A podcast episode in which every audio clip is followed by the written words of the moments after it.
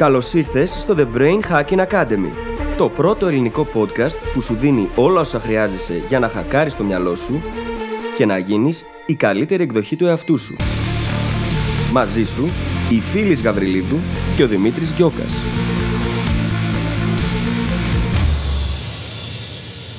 Γεια σου Brain Hacker και καλώς ήρθες σε ένα ακόμα επεισόδιο του The Brain Hacking Academy. Σήμερα αναλύουμε μία από τις κύριες δυνάμεις που χρησιμοποιούμε για να ανταπεξέλθουμε στις δυσκολίες στη ζωή μας και γενικότερα στη ζωή μας. Και μιλάμε για το resilience, την ανθεκτικότητα ή το σθένος που φέρνουμε πολλές φορές στο τραπέζι για να ανακάμψουμε γρήγορα από δυσκολίες. Οι δυσκολίες αυτές μπορούν να πάρουν πάρα πολλές μορφές και φέρνουμε πάρα πολλά παραδείγματα στο επεισόδιο, όπου και ορίζουμε πολύ αναλυτικά τι πραγματικά σημαίνει το resilience και τι περιλαμβάνει.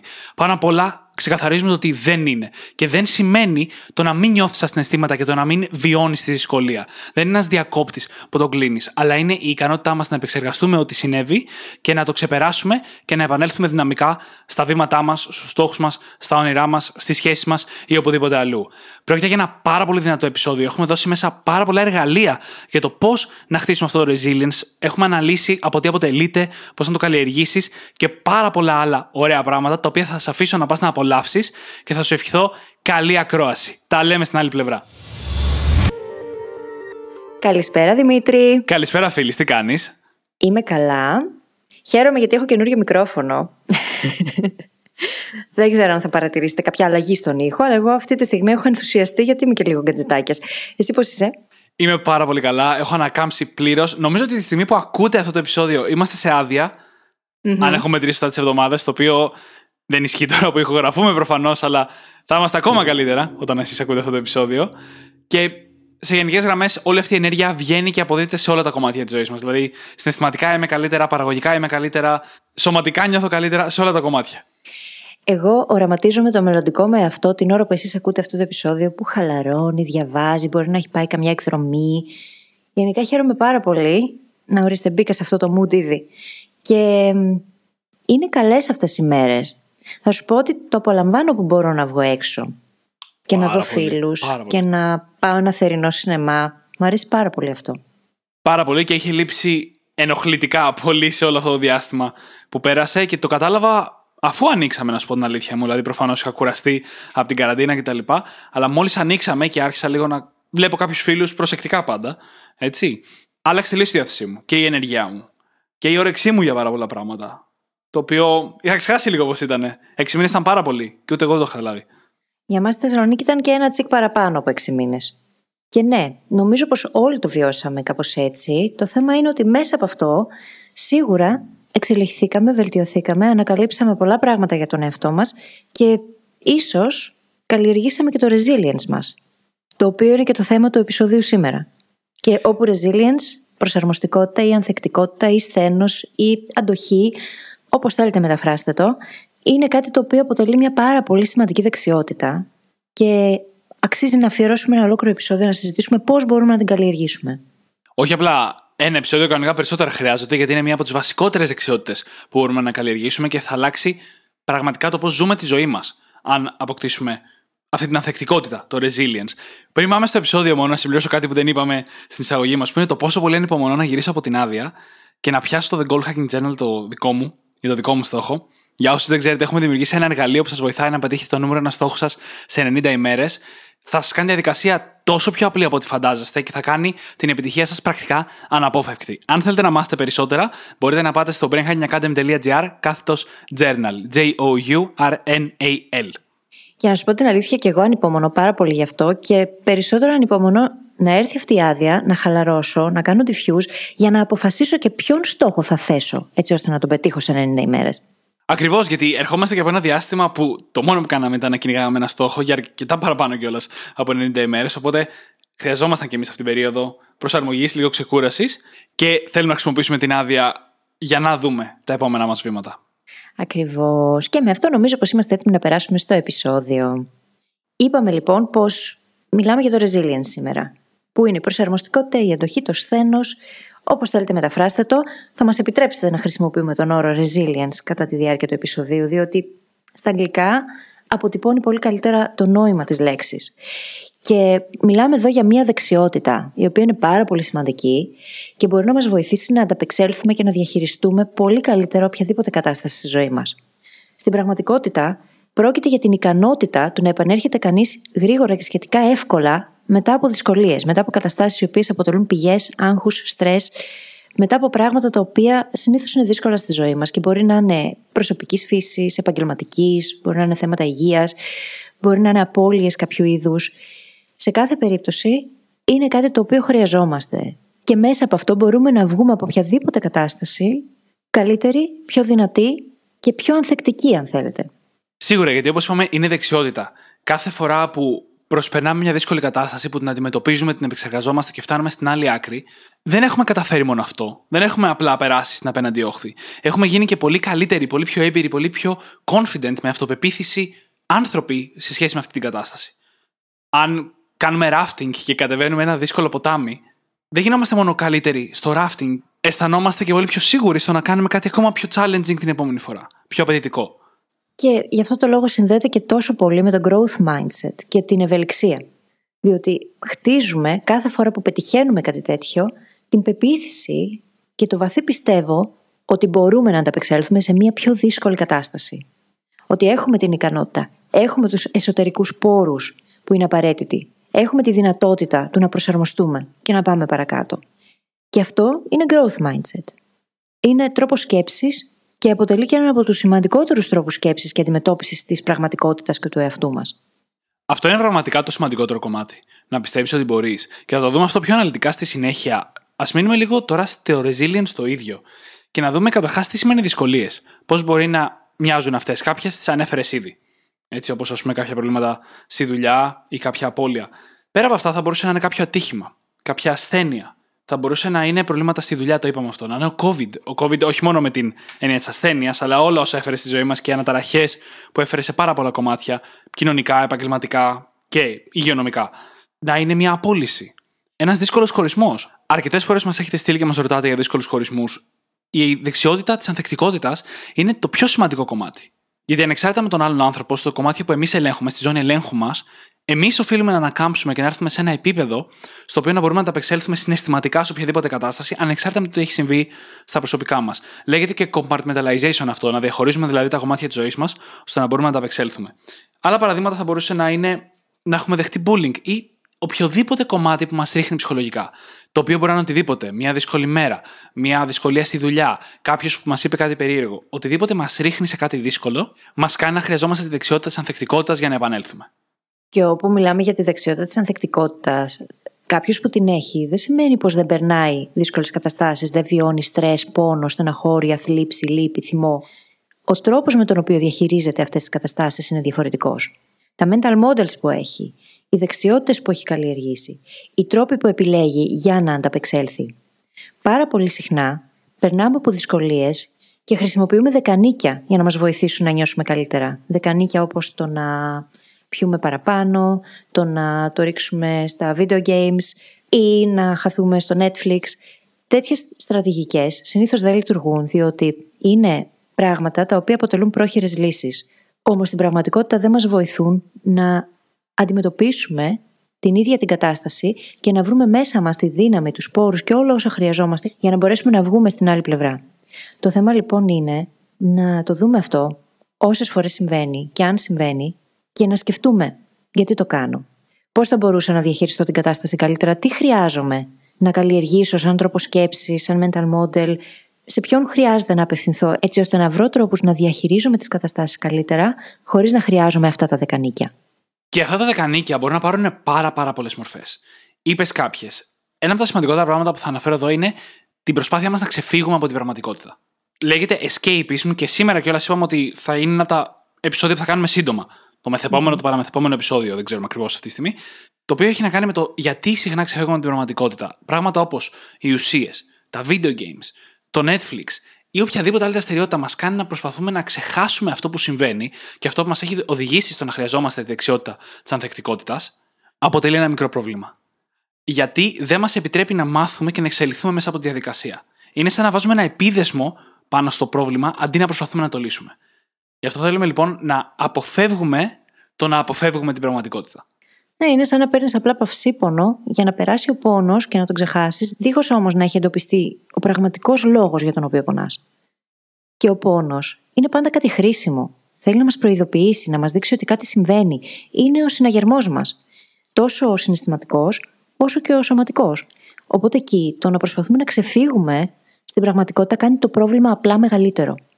Και είναι σημαντικό το να θέλουμε συνειδητά να αποφεύγουμε όλα αυτά τα negative outlets, όλους αυτούς τους τρόπους να αποδράσουμε από την πραγματικότητα. Διότι μέσα από τον πόνο, οι άνθρωποι, δυστυχώς μέσα από τον πόνο, εξελισσόμαστε, αναπτυσσόμαστε, μεγαλώνουμε. Μέσα από τον πόνο και τις δυσκολίες, διότι τότε είναι που έχουμε την ευκαιρία να ανακαλύψουμε ποιοι είμαστε ή καλύτερα να αποφασίσουμε ποιοι θέλουμε να είμαστε και σύμφωνα με αυτό να δράσουμε. Και αυτό είναι που τελικά μας οδηγεί στο να γίνουμε και εκείνη η καλύτερη μας εκδοχή που πάντα οραματιζόμαστε. Και να ξεκαθαρίσουμε ότι δεν είναι το resilience ένα έμφυτο χαρακτηριστικό. Δεν γεννιόμαστε για να είμαστε αντίστοιχα ανθεκτικοί ή μη. Είναι μια δεξιότητα που μπορούμε κανονικότατα να καλλιεργήσουμε. Την έχουμε ήδη αναφέρει ως δεξιότητα κατά τη διάρκεια του επεισοδίου, αλλά θέλω να το τονίσω πάρα πολύ. Μπορούμε να το καλλιεργήσουμε. Το καλλιεργούμε συνεχώς, αλλά αν το κάνουμε συνειδητά, μπορούμε να επιτεχύνουμε αυτή τη διαδικασία πάρα πολύ γρήγορα στα πλαίσια και του escapism που λέγαμε τώρα, για παράδειγμα, η έλλειψη ανθεκτικότητας οδηγεί πολλές φορές στο να ξεφεύγουμε και στο να θέλουμε να αποφύγουμε την πραγματικότητα.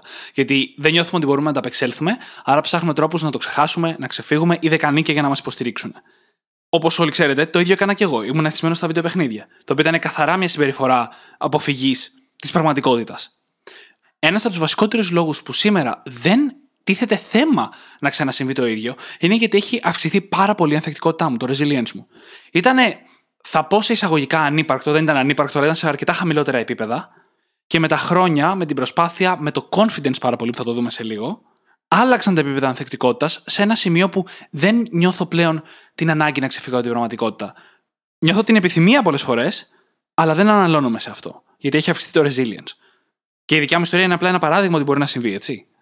Και στην ουσία, τι σημαίνει αυξάνω το resilience μου, τι σημαίνει αποκτώ περισσότερη ανθεκτικότητα; Σημαίνει ότι έχω καλλιεργήσει νέους τρόπους σκέψης, νέες συμπεριφορές, νέες δράσεις που με οδηγούν στο να συμπεριφέρομαι διαφορετικά, να αισθάνομαι διαφορετικά, ζώνη ελέγχου είναι όλα αυτά, έτσι ώστε να μπορώ να διαχειρίζομαι και τις καταστάσεις τελείως διαφορετικά.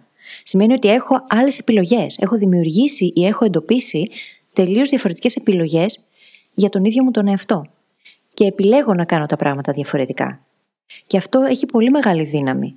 Συνήθως όταν εγκλωβιζόμαστε σε καταστάσεις είναι επειδή δεν μπορούμε να δούμε τις εναλλακτικές και τις επιλογές που έχουμε. Ακριβώς. Και στην πραγματικότητα, το ίδιο το resilience συνδέεται πάρα μα πάρα πολύ με τον ίδιο τον τρόπο σκέψης μας, διότι από εκεί απορρέουν τα πάντα. Από εκεί ξεκινάει η ίδια μας η συμπεριφορά. Οι δράσεις που θα αναλάβουμε, οι επιλογές που θα κάνουμε. Άρα, αν έχω εγώ βρει τρόπο να σκέφτομαι τα πράγματα διαφορετικά ή να σκέφτομαι διαφορετικά για τα πράγματα, αυτό σημαίνει πως έχω δημιουργήσει διαφορετικές επιλογές, έχω αποφασίσει τι θα μπορούσα να κάνω αλλιώς και έχω πλέον στη φαρέτρα μου πολύ περισσότερα εργαλεία για να μπορέσω να διαχειριστώ τα πράγματα. Ισχύει απόλυτα αυτό που λες με το mindset. Και εκτός από το mindset υπάρχουν κάποιες ακόμα δεξιότητες, θα τις πω υποδεξιότητες της ανθεκτικότητας που δένουν το γλυκό να το πω έτσι και μας βοηθάνε να τα απεξέλθουμε πολύ περισσότερο. Είναι η ευελιξία, είναι η προσαρμοστικότητα, που είναι ένα βασικό κομμάτι της ανθεκτικότητας, να μπορούμε να προσαρμοστούμε σε καταστάσεις. Είναι η επιμονή και η υπομονή, θα έλεγα. Ο συνδυασμός αυτών των δύο μπορεί να βοηθήσει πάρα πολύ στο να αντέξουμε, να επιμείνουμε και τελικά να βγούμε από μια δύσκολη κατάσταση. Είναι η ικανότητά μας να ρυθμίζουμε τα συναισθήματά μας. Αυτό δεν σημαίνει νιώθω χάλια και ξαφνικά πατάω ένα κουμπί και νιώθω καλά. Αλλά σημαίνει ότι επιτρέπω στον εαυτό μου ή μάλλον προφυλάσσω τον εαυτό μου από το να φτάσει στα άκρα συναισθηματικά, από το να χάσω την ψυχραιμία μου. Άλλη μια σημαντική υποδεξιότητα πολλές φορές mm-hmm. της ανθεκτικότητας. Μετά είναι η γενναιότητα, το κουράγιο που θα το λέγαμε. Το να τολμάς δηλαδή να εκτεθείς, το να τολμάς να γίνεις ευάλωτος σε αυτό το κουράγιο. Έτσι, όχι το να πάρεις ένα σπαθί και να πας να πολεμήσεις. το κουράγιο που χρειάζεται στον 21ο αιώνα. Όχι πριν 500 χρόνια. Και επίσης η εφευρετικότητα. Η ικανότητά mm-hmm. μα να βρίσκουμε λύσεις και να εντοπίζουμε τρόπους να κάνουμε τα πράγματα διαφορετικά ή καλύτερα. Και όλα αυτά, η σύνθεσή τους είναι που τελικά δημιουργούν και μια καινούργια ταυτότητα, έτσι. Σε προηγούμενο επεισόδιο συζητήσαμε πάρα πολύ για το future self, για τον μελλοντικό μας εαυτό. Και είπα και πριν ότι στις δύσκολες καταστάσεις καλούμαστε να αποφασίσουμε ποιοι θέλουμε να είμαστε. Είναι λοιπόν πολύ σημαντικό να κάνουμε αυτό το puzzle για τον μελλοντικό μας εαυτό, να αποφασίσουμε ότι θέλουμε να έχουμε αυτά τα χαρακτηριστικά, να γίνουν κομμάτι του αξιακού μας συστήματος και να αρχίσουμε να βλέπουμε και τον εαυτό μας και τις αποφάσεις μας μέσα από αυτό το πρίσμα. Πράγμα το οποίο τελικά θα οδηγήσει και σε μια πολύ καλύτερη, πολύ πιο ανθεκτική μελλοντική μας εκδοχή. Και φυσικά σε καλύτερες αποφάσεις το σήμερα. Και σε όλα αυτά οφείλουμε να ξεκαθαρίσουμε ότι είναι ένα τελείως εξατομικευμένο κομμάτι, το resilience.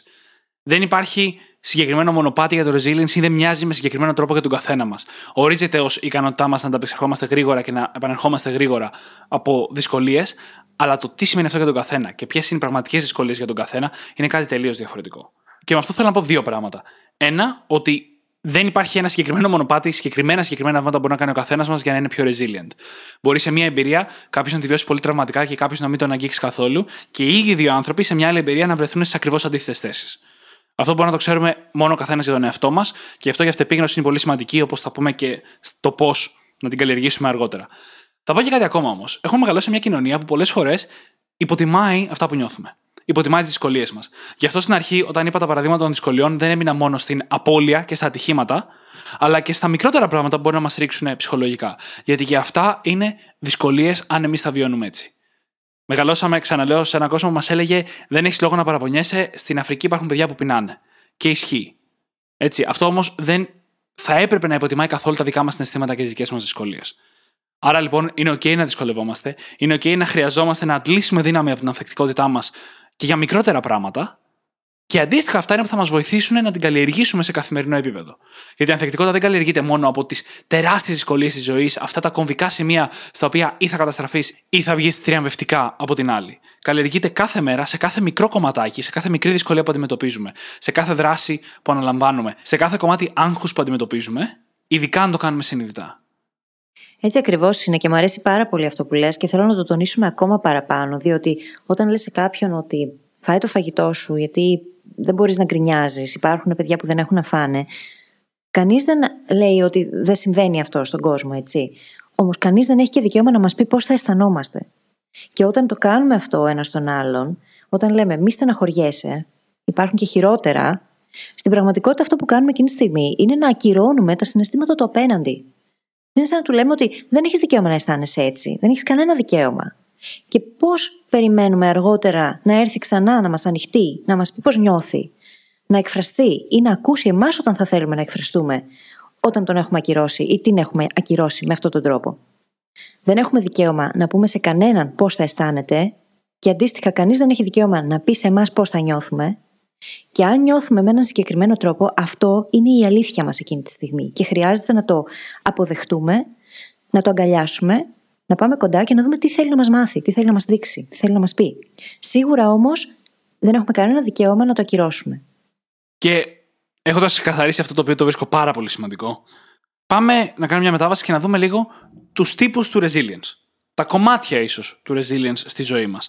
Είναι τέσσερα. Είναι η ψυχολογική ανθεκτικότητα, η ικανότητά μας να διατηρήσουμε την ψυχολογία μας και την αποτελεσματικότητά μας κιόλας στα πράγματα, να μπορούμε να λειτουργήσουμε σε κομμάτια, είναι η συναισθηματική ανθεκτικότητα, το να μην δυσκολευτούμε πάρα πολύ συναισθηματικά. Και εδώ η απεσιοδοξία μπορεί να αποτελέσει πρόβλημα, παρόλο που έχουμε πει και για τα θετικά της στο αντίστοιχο επεισόδιο. Εδώ είναι ένα σημείο στο οποίο η απεσιοδοξία μπορεί να μας ρίξει πιο βαθιά στην τρύπα, να μας βοηθήσει να βγούμε. Και γι' αυτό ο ρεαλισμός, και όχι τόσο η αισιοδοξία, είναι λύση, και θα το δούμε και αυτό αργότερα, είναι η φυσική ανθεκτικότητα, κυριολεκτικά η φυσική, στο σώμα μας, η ικανότητα του σώματός μας να ανταπεξέλθει σε δυσκολίες, και η κοινωνική ανθεκτικότητα, που είναι η πιο συλλογική μάλλον ανθεκτικότητα, όπου όταν μια κοινωνία, ένα σύνολο αντιμετωπίζει δυσκολίες, ας πούμε την κρίση που όλοι αντιμετωπίσαμε, πόσο εύκολα και αποτελεσματικά μπορεί να ανακάμψει. Προφανώς, εμείς σήμερα μιλάμε για το συνδυασμό των πρώτων δύο, την ψυχολογική και τη συναισθηματική ανθεκτικότητα, και όχι τόσο για τη σωματική και τη συλλογική. Παρ' όλα αυτά θα μιλήσουμε και λίγο γι' αυτό, διότι και η ίδια μας η ευεξία παίζει ρόλο, έτσι. Όταν εμείς αισθανόμαστε καλά, όταν είμαστε υγιείς, όταν ο ύπνος μας είναι καλός, όταν η διατροφή μας είναι ισορροπημένη, όταν η φυσική μας κατάσταση είναι καλή, όταν πίνουμε το νερό μας, το σώμα μας, ο ίδιος μας ο οργανισμός είναι σε καλύτερη θέση να μπορέσει να διαχειριστεί τις δυσκολίες. Διότι δεν υπάρχει και ενδογενές στρες επιπλέον του εξωγενούς.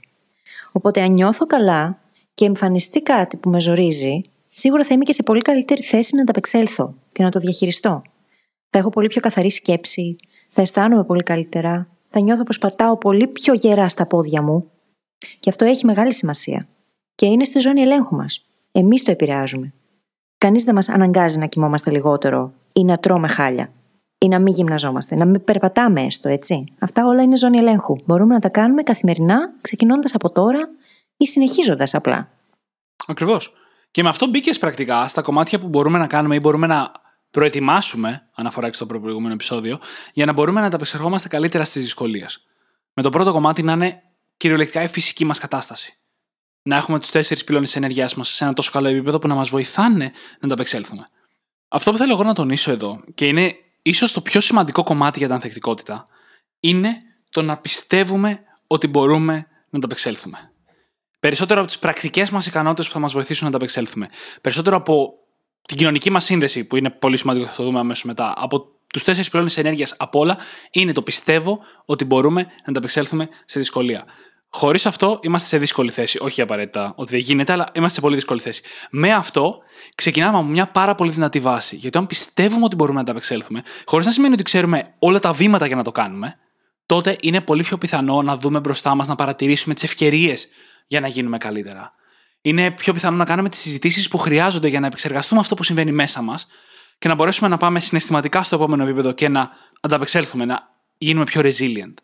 Αν δεν το βλέπουμε αυτό, τη δυνατότητα που έχουμε, είναι σαν να κλείνουμε τα μάτια σε όλα όσα θα μπορούσαν να φέρουν στην επιφάνεια την ανθεκτικότητά μας. Ναι, ακριβώς έτσι είναι. Και στην ουσία όλο αυτό υποστηρίζει πάρα πολύ και χτίζει και την ίδια μας την αυτοπεποίθηση. Και καλό είναι την αυτοπεποίθηση να τη στηρίζουμε στην ίδια τη διαδικασία και στην ίδια μας την ικανότητα να μπορούμε να ανταπεξέλθουμε.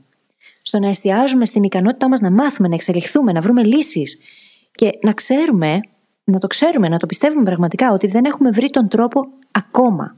Μπορούμε όμως να τα καταφέρουμε, μπορούμε να το κάνουμε. Και αυτό το μπορώ είναι game changer. Μπορεί να αλλάξει τα πάντα. Όταν λες στο μυαλό σου ότι μπορείς, το μυαλό από μόνο του εστιάζει στο να βρει λύσεις, στο να βρει τα εργαλεία που χρειάζεται, να βρει τους πόρους που έχει ανάγκη, για να μπορέσει να κάνει το επόμενο βήμα και να πάει παραπέρα. Όταν λέμε δεν μπορώ όμως, το μυαλό μας κλειδώνει και χάνουμε την ευκαιρία να αναγνωρίσουμε τις επιλογές που μπορεί να έχουμε. Και πολλές φορές το κάνουμε αυτό οι άνθρωποι. Λέμε δεν μπορώ ή δεν γίνεται, δεν θα τα καταφέρω, πιστεύουμε το παραμύθι και στην πραγματικότητα αν δεν αλλάξουμε την ιστορία που λέμε στον εαυτό μας πρώτα, για να μπορούμε να οραματιστούμε μια τελείως διαφορετική έκβαση, πώς θα καταλήξουμε και στο να κάνουμε τις ανάλογες επιλογές; Δεν μπορείς να λύσεις ένα πρόβλημα από το ίδιο επίπεδο σκέψης το οποίο δημιουργήθηκε. Χρειάζεται λοιπόν να αλλάξουμε επίπεδο σκέψης πρώτα απ' όλα. Και ο υγιής τρόπος σκέψης είναι πολύ σημαντικός. Υγιής και ισορροπημένος. Και σε αυτόν τον τρόπο σκέψης ανήκει και το να αποδεχτούμε πως τα πράγματα αλλάζουν. Και αυτό είναι OK. Εμείς καλούμαστε να είμαστε προετοιμασμένοι. Επισόδιο 125, παρεμπιπτόντως. Mm-hmm. Όταν έχουμε κάνει την προετοιμασία μας, μπορεί να μην έχουμε καταφέρει να προετοιμαστούμε για τα πάντα, γιατί αυτό είναι αδύνατον. Όμως, όταν νιώθουμε εμείς καλύτερα προετοιμασμένοι, τότε σίγουρα είναι πολύ πιο εύκολο να είμαστε ευέλικτοι και να προσαρμοστούμε στην όποια αλλαγή.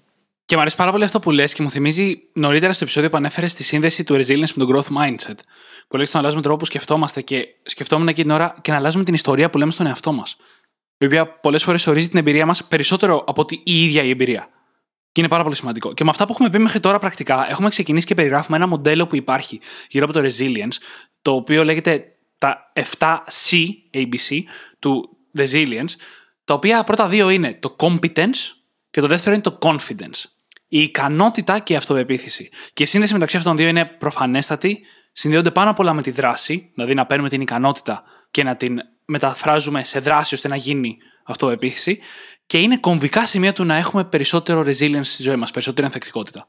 Οπότε αναφορά οπωσδήποτε και στο επεισόδιο για την αυτοεπίθεση, που είναι ένα από τα αγαπημένα μας κιόλας. Mm-hmm. Το τρίτο λοιπόν C είναι το connection. Και είναι η σύνδεση. Γιατί η ανθεκτικότητα περιγράφει και όλε τι καταστάσεις που είναι πραγματικά δύσκολες. Καταστάσεις που δύσκολα ξεπερνιούνται χωρίς κάποιο σύστημα υποστήριξης, κάποιο group υποστήριξης στη ζωή μας. Γι' αυτό λοιπόν σε αυτό το επεισόδιο θέλουμε να τονίσουμε τη σημασία της κοινωνικής σύνδεσης για τις δύσκολες στιγμές. Το να υπάρχουν σχέσεις δυνατές, πραγματικές, όχι πολλές, όχι απαραίτητα πολλές, αλλά δυνατές και πραγματικές σχέσεις στη ζωή μας, από τις οποίες μπορούμε να αντλήσουμε υποστήριξη, δύναμη, παρέα, κάπου να κάνουμε μια συζήτηση όταν το χρειαζόμαστε.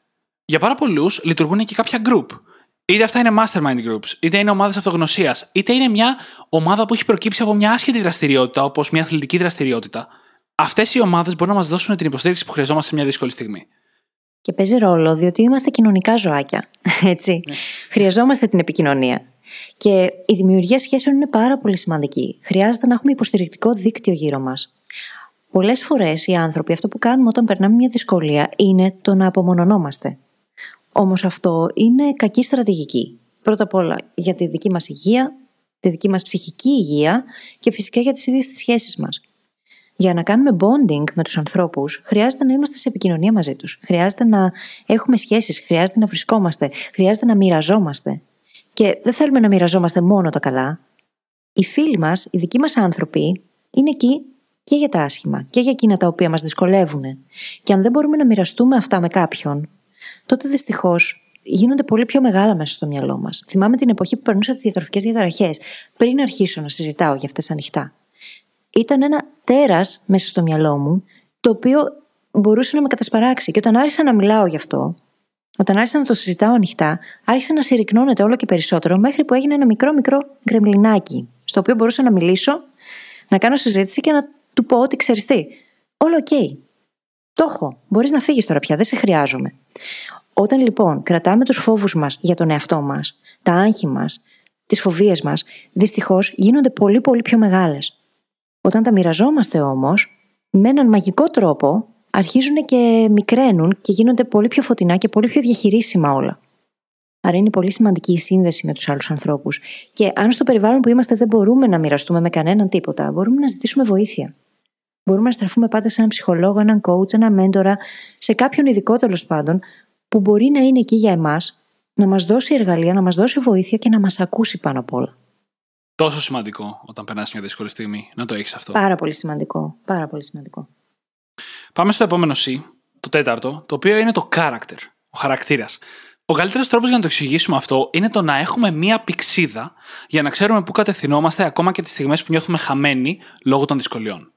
Την καλύτερη πηξίδα που εμείς μπορούμε να περιγράψουμε, σας τη δώσαμε στο προηγούμενο μας επεισόδιο, που μιλήσαμε για το μελλοντικό εαυτό και το να έχεις ορίσει ξεκάθαρα ποιος θέλεις να είσαι σε βάθος στα επόμενα 3 χρόνια, 5 χρόνια, 10 χρόνια, ώστε να ξέρεις που κατευθύνεσαι, ώστε να μπορείς να πάρεις πολύ πιο ποιητικές αποφάσεις σήμερα για να φτάσεις σε αυτό το μελλοντικό εαυτό. Όταν έχεις μια τέτοια πηξίδα στη ζωή σου, μια δυσκολία, όσο μεγάλη και αν είναι, είναι ξεκάθαρο ότι είναι απλά ένα ακόμα κομμάτι στο ταξίδι σου.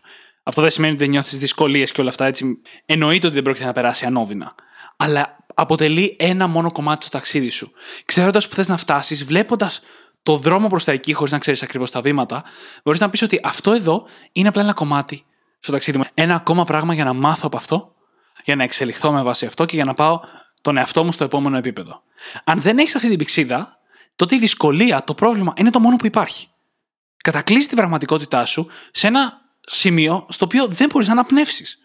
Μου θυμίζει αυτό που λες ένα quote που διάβασα χθες, το οποίο έλεγε το εξής. Πώς θα άλλαζε η ζωή σου αν ήξερες ότι ο στόχος σου, το σημείο στο οποίο θέλεις να φτάσεις, βρίσκεται 32 κλειστές πόρτες μπροστά. Πίσω από την 33η. Πώς θα ένιωθες για την 8η πόρτα που κλείνει; Πόσο διαφορετικά θα ήταν τα πράγματα; Εμείς πολλές φορές μπορεί να σταματήσουμε στην 8η πόρτα. Αν το ξέραμε όμως. Και δυστυχώς ή ευτυχώς η ζωή κάπως έτσι λειτουργεί. Απλώς δεν ξέρουμε πόσες πόρτες θα κλείσουν μέχρι να ανοίξει εκείνη η μία. Φανταστικό. Μου αρέσει πάρα πολύ αυτό που λες γιατί κατευθείαν μου θυμίζει το παράδειγμα του Tim Ferris που λέει ότι το βιβλίο του, το 4 Hour Work Week που έγινε από τα μεγαλύτερα best seller, το δέχτηκε ο 28ο εκδότης. Μίλησε με 27 εκδότες και έφαγε πόρτα πριν φτάσει στον 28ο για να δεχτεί το βιβλίο. Και δεν το ήξερε, φυσικά, και χρειάστηκε πολύ επιμονή, που είπαμε ότι είναι μία από τις υποδεξιότητες του resilience, και resilience για να ανταπεξέλθει σε αυτό. Αν το ήξερε, θα παρακαλούσε να έρθουν οι χιλόπιτες πιο γρήγορα για να φτάσει πιο γρήγορα στην 28η. Και τέτοιοι άνθρωποι μοιράζονται αυτές τις ιστορίες μόνο και μόνο για να μας δείξουν ότι και σε εμάς υπάρχει ένα σημείο στο οποίο θα σταματήσουν οι απορρίψεις. Μπορεί να είναι η πέμπτη πόρτα, η 25η πόρτα ή η εκατοστή πόρτα. Αλλά αυτό το σημείο υπάρχει όσο επιμένουμε και φροντίζουμε και να εξελισσόμαστε. Όχι να επιμένουμε τυφλά κάνοντα ξανά και ξανά το ίδιο πράγμα. Αυτό είναι ο ορισμός της παράνοιας, σύμφωνα με τον Einstein. Αν λοιπόν προσπαθούμε να γινόμαστε καλύτεροι και συνεχίζουμε να προσπαθούμε, αυτό το σημείο υπάρχει και για εμάς. Και πόσο πολύ μπορεί να βοηθήσει αυτό στο να είμαστε resilient. Πάρα πολύ. Η J.K. Rowling τι να πήρε Δημήτρη με το Harry Potter; Νομίζω ότι εκεί ήταν τριψήφιος ο αριθμός. Η οποία ζούσε και στο όριο της ανέχειας ταυτόχρονα, κάτι που δεν ίσχυε για το την φέρει σε καμία περίπτωση. ναι, ναι, ναι. Ακριβώς. Και αυτό συμβαίνει πάντα και το έχουμε ακούσει τόσο πολλές φορές. Είναι θέμα επιμονής και διαρκούς αυτοβελτίωσης. Μοιραία τα πράγματα θα γίνουν καλύτερα. Μοιραία θα φτάσεις κάποια στιγμή να πετύχεις εκείνο που κανείς δεν πίστευε ότι θα πετύχεις. Το θέμα είναι η επιμονή και η υπομονή και το resilience. Διότι χωρίς αυτά, δυστυχώς μπορεί να χάσουμε το κουράγιο μας πολύ πιο σύντομα και να το βάλουμε κάτω. Και εμείς δεν θέλουμε οι brain hackers να το βάζουν κάτω.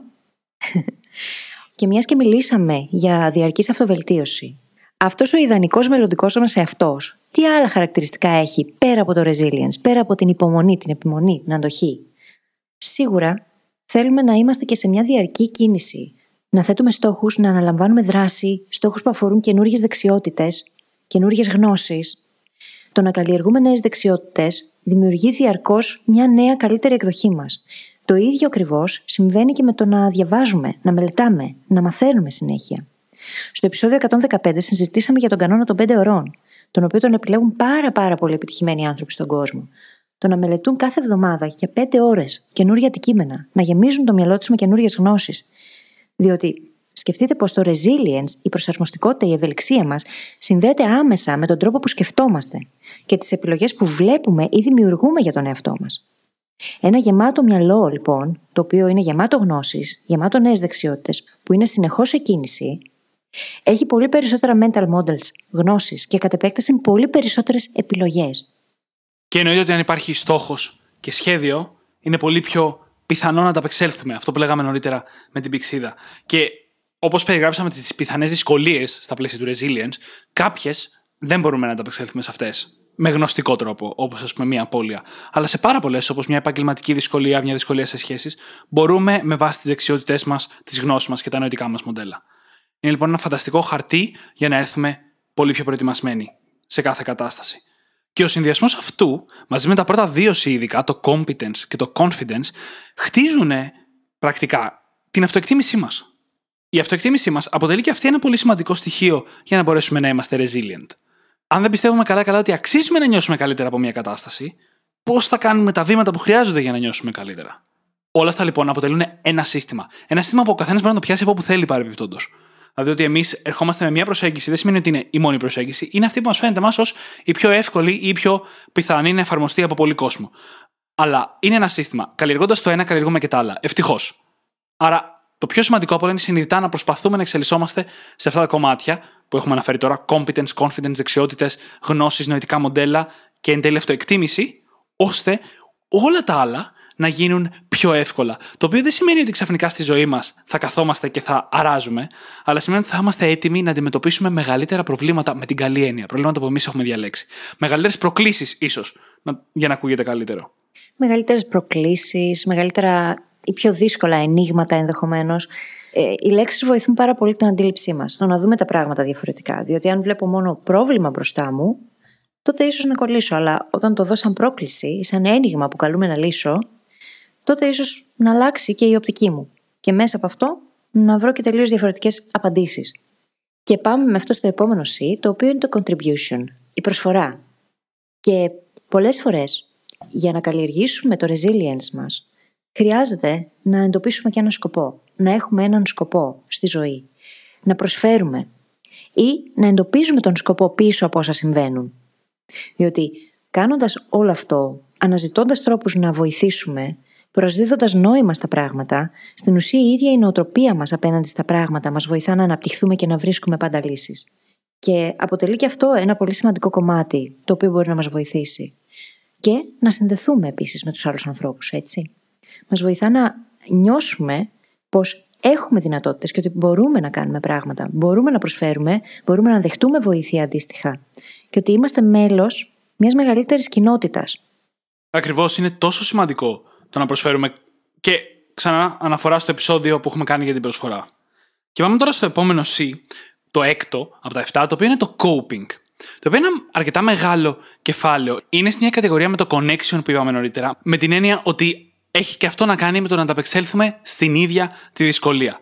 Ενώ το confidence ή ακόμα και το contribution έχουν να κάνουν με το να πάμε στο επόμενο επίπεδο, να ξεφύγουμε από αυτό, το coping και το connection μας δίνουν τη δυνατότητα να βιώσουμε το συνέστημα και να το διαχειριστούμε και να το επεξεργαστούμε ώστε να μπορέσουμε να το ξεπεράσουμε στη συνέχεια. Τι σημαίνει coping τώρα, Σημαίνει το να επεξεργαστούμε πρακτικά αυτό που έχει συμβεί. Να επεξεργαστούμε τα συναισθήματά μας για αυτό. Να επεξεργαστούμε την ψυχολογία μας, τους φόβους μας, τις σκέψεις μας, τις πράξεις που κάναμε και τις πράξεις που θέλουμε να κάνουμε. Όλα αυτά μπαίνουν μέσα στο coping. Και υπάρχουν πάρα πολλές στρατηγικές που πολλές από αυτές τις έχετε ακούσει από εμάς στο παρελθόν, όπως το mindfulness, το gratitude, το journaling σαν στρατηγική, ο διαλογισμός, το να μιλάς σε κάποιον, το λέγαμε και νωρίτερα, είτε σε κοντινό σου άνθρωπο είτε σε κάποιον ειδικό. Όλα αυτά και πολλά ακόμα είναι πρακτικές για να επεξεργαστούμε αυτό που υπάρχει μέσα μας, στο κεφάλι μας ή στα συναισθήματά μας εκείνη τη στιγμή. Και το χρειαζόμαστε να το κάνουμε αυτό και να το χτίσουμε σαν δεξιότητα για να μπορούμε να είμαστε resilient. Γιατί χωρίς αυτό, αν κάνουμε όλα τα υπόλοιπα, ας πούμε, θα ξεφύγουμε, αλλά θα έχει μείνει κάτι μέσα μας. Και αυτό κάτι θα μας τρώει λίγο ή πολύ, αναλόγως με το γιατί κατάσταση μιλάμε. Και υπάρχουν τόσο πολλά πράγματα στα οποία μπορεί να μας βοηθήσει το να έχουμε πρακτικές mindfulness μέσα στη ζωή μας, ενσωματωμένες. Όχι για τη δύσκολη στιγμή όταν έρθει, γενικότερα. Διότι αυτό είναι κάτι που το χτίζεις, που χρειάζεται να το έχεις σαν εργαλείο και να είναι διαθέσιμο τη στιγμή που θα το χρειαστείς. Και όχι μία φορά στο τόσο. Και με λίγα λόγια, αυτό που κάνουμε πρακτικά είναι να δημιουργούμε χρόνο για τον εαυτό μας με τον εαυτό μας. Χρόνο για περισυλλογή. Χρόνο για reflection. Για να κοιτάξουμε προς τα μέσα, να δούμε πώς νιώθουμε, να επεξεργαστούμε τα συναισθήματά μας τα ίδια, να τα εκφράσουμε ενδεχομένως στο χαρτί ή να τα εκφράσουμε σε κάποιον άλλον άνθρωπο, έτσι ώστε να αναγκαστούμε, συσσαγωγικά, να τους δώσουμε δομή. Και μέσα από αυτή τη διαδικασία, τη διαδικασία της δόμησης της σκέψης, στην ουσία έχουμε την ευκαιρία να τα δούμε και υπό άλλο φως. Ενδεχομένως να ανακαλύψουμε μοτίβα, να εντοπίσουμε λύσεις, να σκεφτούμε τελείως διαφορετικά. Μία πρακτική, για παράδειγμα, που μπορεί να βοηθήσει και έχουν γίνει και έρευνες πάνω σε αυτήν, είναι το expressive writing. Το να πάρουμε 20 λεπτά και να αρχίσουμε να γράφουμε πάνω σε ένα ζήτημα σημαντικό που μας απασχολεί, συνεχόμενα, χωρίς διακοπή και να αφήσουμε απλά τον εαυτό μας ελεύθερο να εκφράσει στο χαρτί όλες τις σκέψεις και τα συναισθήματά μας γύρω από αυτό. Πρακτικά, αυτό μπορεί να μας βοηθήσει να διαχειριστούμε καλύτερα την κατάσταση, διότι όταν βγαίνει από μέσα μας και γίνεται λέξεις, έχουμε πλέον και τη δυνατότητα να διαχειριστούμε καλύτερα αυτό που συμβαίνει. Όταν ονομάσουμε, όταν κατονομάσουμε κάτι, πλέον έχουμε τελείως διαφορετική δύναμη απέναντί του. Και έχουμε δώσει στο παρελθόν ξανά τις ερωτήσεις αυτές. Πώς συμβαίνει αυτό για μένα, και αυτές είναι ερωτήσεις που μπορεί κανείς να εφαρμόσει στο journaling ή στο διαλογισμό ή στην περισυλλογή του, στη βόλτα που θα κάνει στη φύση. Πώς συμβαίνει αυτό για μένα, τι μου μαθαίνει, πώς με βοηθάει να εξελιχθώ; Και πώς μπορεί αυτή η δυσκολία που αντιμετωπίζω τώρα να μετατραπεί σε ευκαιρία για μένα; Πώς μπορώ να την αξιοποιήσω και να βγω καλύτερος ή καλύτερη μέσα από αυτήν; Και ένα ακόμα πράγμα το οποίο χρειάζεται να κάνουμε είναι να μάθουμε από το παρελθόν για το coping το ίδιο για να μπορούμε να ανταπεξέλθουμε. Να μάθουμε από το παρελθόν. Όχι να το χρησιμοποιούμε σαν ευκαιρία ή εφορμή να στεναχωρούμε τον εαυτό μας, αλλά να μάθουμε από αυτό. Να δούμε όλες μας τις εμπειρίες, και τις δύσκολες και τις καλές, και να πούμε: Ωραία, τι είχε αυτό να μου μάθει, πώς με βοηθάει σήμερα. Και να καλλιεργήσουμε την ελπίδα και τις θετικές προσδοκίες για το μέλλον.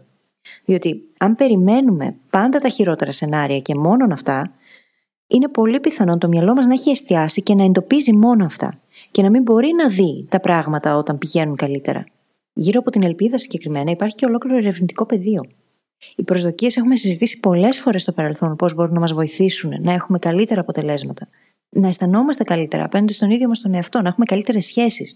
Μαθαίνουμε λοιπόν από το παρελθόν, έτσι ώστε να παίρνουμε πολύ καλύτερες και πολύ πιο ενημερωμένες αποφάσεις και εστιάζουμε στον ιδανικό εαυτό ο οποίος μας βοηθάει να πάρουμε αυτές τις αποφάσεις. Αυτά όλα μπορούν να μας βοηθήσουν να διαχειριστούμε πολύ καλύτερα τα πράγματα.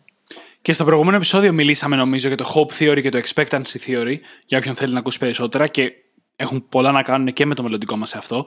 Επίσης θέλω να μείνω λίγο σε αυτό που είπες, στο να δημιουργήσουμε χρόνο μόνοι μας για εμάς. Κάτι που εν μέσω της πανδημίας θεωρώ ότι πολύ φοβηθήκαμε. Αυτό το να περάσουμε χρόνο με τον εαυτό μας. Υπήρξε μοναξιά, υπήρξαν στιγμές που το μόνο που θα θέλαμε θα ήταν να είμαστε με κάποιον άλλον αντί να είμαστε μόνοι μας με τις σκέψεις μας, γιατί υπήρχε και φόβος, υπήρχε δυσκολία για όλους. Αυτός ο χρόνος, αν μάθουμε να τον αγαπάμε και να τον αξιοποιούμε, μπορεί να μας εκτοξεύσει προς τα μπροστά. Και ειδικά στα πλαίσια της ανθεκτικότητας. Και πάμε να δούμε και το 7ο C, για να κλείσουμε αυτό το μοντέλο, που είναι το control, ο έλεγχος. Το οποίο είναι πάρα πολύ σημαντικό και το υποτιμάμε συνήθως όταν έχει να κάνει με δυσκολίες. Ειδικά δυσκολίες που πρέπει να διαχειριστούμε. Τι σημαίνει control; Ξαναλέω κάτι που είπα νωρίτερα. Δεν σημαίνει κλείνω τη βρύση με τα συναισθήματα. Δεν γίνεται. Κανείς δεν μπορεί να το κάνει αυτό. Το να μπορούμε να διατηρήσουμε όμως την ψυχραιμία μας όταν χρειάζεται είναι ανεκτήμητη δεξιότητα. Γιατί θα μας δώσει τη δυνατότητα στις δύσκολες απαιτητικές στιγμές, που πολλές φορές είναι και οι σημαντικότερες στιγμές, να τα απεξέλθουμε όπως θα θέλαμε εμείς, και όχι με τον τρόπο που τα συναισθήματά μας υπαγορεύουν εκείνη τη στιγμή. Γι' αυτό και βοηθάει να έχουμε καλλιεργήσει κάποιες πρακτικές, κάποιες ασκήσεις που μπορούμε να χρησιμοποιήσουμε εκείνη τη στιγμή. Παραδείγματος χάρη κάτι πολύ απλό που όλοι το έχουμε ακούσει και σχεδόν κανείς μας δεν το κάνει ενεργά, είναι ασκήσεις αναπνοής στις στιγμές που είμαστε πάρα πολύ στεσαρισμένοι. Αυτό το εισπνέω για 5 δευτερόλεπτα και εκπνέω για 5 δευτερόλεπτα ή εισπνέω 4, κρατάω 4, εκπνέω 4, κρατάω 4, το box breathing και πολλές άλλες πρακτικές μπορεί να μας βοηθήσουν πραγματικά τη στιγμή που πάμε να χάσουμε την ψυχραιμία μας. Αλλά κανείς δεν το κάνει. Το μαθαίνουμε, το συζητάμε, το λέμε σε άλλους και μόνοι μας οι τις δύσκολες στιγμές δεν το κάνουμε. Δεν το κάνουμε, Δημήτρη, διότι αυτό δεν είναι μια στρατηγική την οποία την επικαλείσαι τη δύσκολη στιγμή μόνο. Είναι κάτι το οποίο χρειάζεται να το έχεις κάνει σε φυσιολογικές στιγμές, που όλα είναι μια χαρά, έτσι ώστε να έχει μάθει το σώμα και ο εγκέφαλος ότι αυτό μας ηρεμεί και ότι μπορούμε να το κάνουμε. Διότι αν δεν έχει γίνει default από πριν, αν δεν είναι μηχανισμός ο οποίος λειτουργεί από προεπιλογή, γιατί τον έχουμε συνηθίσει, τότε στη δύσκολη στιγμή θα πάμε σε εκείνα που ξέρουμε. Δεν θα σκεφτούμε εκείνα που δεν έχουμε συνηθίσει ακόμα. Ακριβώς. Είναι πρακτικές που πρέπει να τις έχουμε προετοιμάσει. Τις έχουμε χτίσει από πριν. Το καλό είναι ότι η ανθεκτικότητα δεν είναι μια δεξιότητα που την καλλιεργούμε για να περάσουμε εξετάσεις σε τρεις μήνες. Είναι κομμάτι της ζωής μας. Οπότε και καθόλου να μην την έχουμε καλλιεργήσει μέχρι σήμερα και καθόλου να μην έχουμε φτιάξει αυτά τα εργαλεία, ξεκινώντας σιγά σιγά από σήμερα, έχουμε κάλλιστα χρόνο για να το κάνουμε αυτό στη συνέχεια. Μια άλλη ωραία τεχνική είναι το safe place. Το να έχεις δημιουργήσει έναν φανταστικό συνήθως ή να φαντάζεσαι έναν πραγματικό χώρο στον οποίο νιώθεις πολύ ασφαλής. Για μένα αυτό είναι μια παραλλαγή μιας παραλίας σε τροπικό μέρος. Mm-hmm. Ήλιος, θάλασσα, ένας φίνικας, μια τέτοια εικόνα που με κάνει να νιώθω πραγματικά ήρεμος και ασφαλής. Στον οποίο καταφεύγω σε πάρα πολύ δύσκολες στιγμές. Αν θυμάμαι να το κάνω την πιο έντονη στιγμή, αμφιβάλλω, αλλά μετά από μια έντονη στιγμή υπάρχουν ώρες, ημέρες που αυτό συνεχίζουμε να το κουβαλάμε μαζί μας. Και εκεί αυτό μπορεί να βοηθήσει πάρα πολύ να ελέγξουμε τα συναισθήματά μας και να μην πάρουμε, ας πούμε, βιαστικές αποφάσεις. Και όπου ελέγξουμε δεν σημαίνει καταπιέσουμε, έτσι. Απλώς χρειάζεται να αποδεχτούμε αυτό που νιώθουμε με αυτοσυμπόνια, να νοιαστούμε τον εαυτό μας με καλοσύνη, δίχως να προσπαθούμε να πιέσουμε προς οποιαδήποτε κατεύθυνση και δίχως να κρίνουμε αυτό που νιώθουμε. Διότι ό,τι και αν νιώθουμε χρειάζεται να εκτονωθεί. Δεν θα πάμε κατευθείαν στην ίδια την διαχείριση, στο ίδιο το resilience. Τα συναισθήματα είναι εκεί για κάποιο λόγο. Χρειάζεται να τα νιώσουμε πρώτα απ' όλα, να μάθουμε τι έχουν να μας πούν. Και αυτό δεν θα το καταφέρουμε αν κρίνουμε το συνέστημα ή αν λέμε ότι όχι, δεν πρέπει να αισθάνομαι έτσι. Πρέπει να αισθανθώ αλλιώς. Πρέπει να αλλάξω το πώς νιώθω. Πρέπει να είμαι χαρούμενη. Δεν πάει έτσι. Γιατί όταν καταπιέζεις το αρνητικό, καταπιέζεις και το θετικό και τελικά καταλήγεις να μην αισθάνεσαι τίποτα από αυτά όπως θα έπρεπε.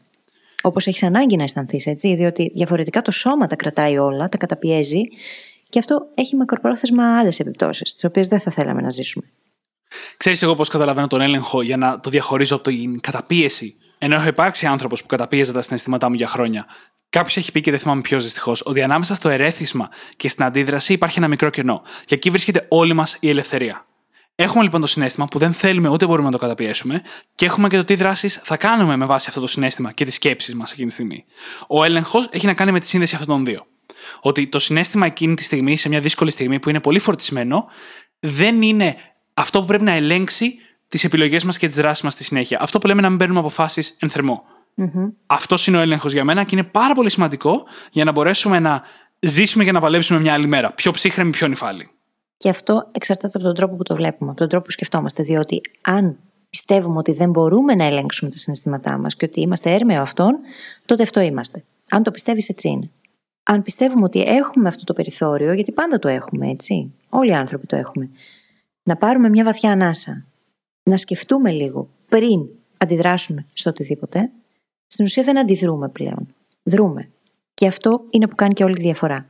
Και με αυτό το πάρα πολύ ωραίο, νομίζω ότι μπορούμε να κλείσουμε το σημερινό επεισόδιο. Ένα θέμα που πραγματικά μπορεί να κάνει τη ζωή μας καλύτερη σε όλα τα κομμάτια. Γιατί οι δυσκολίες πάντα θα υπάρχουν και πάντα θα κληθούμε να ανταπεξέλθουμε σε αυτές. Και το resilience, η ανθεκτικότητά μας, το σθένος μας, είναι αυτό που θα μας βοηθήσει να το κάνουμε αυτό και αποτελεσματικά και αποδοτικά. Ακριβώς έτσι είναι. Και με αυτό ήρθε η ώρα να κλείσουμε.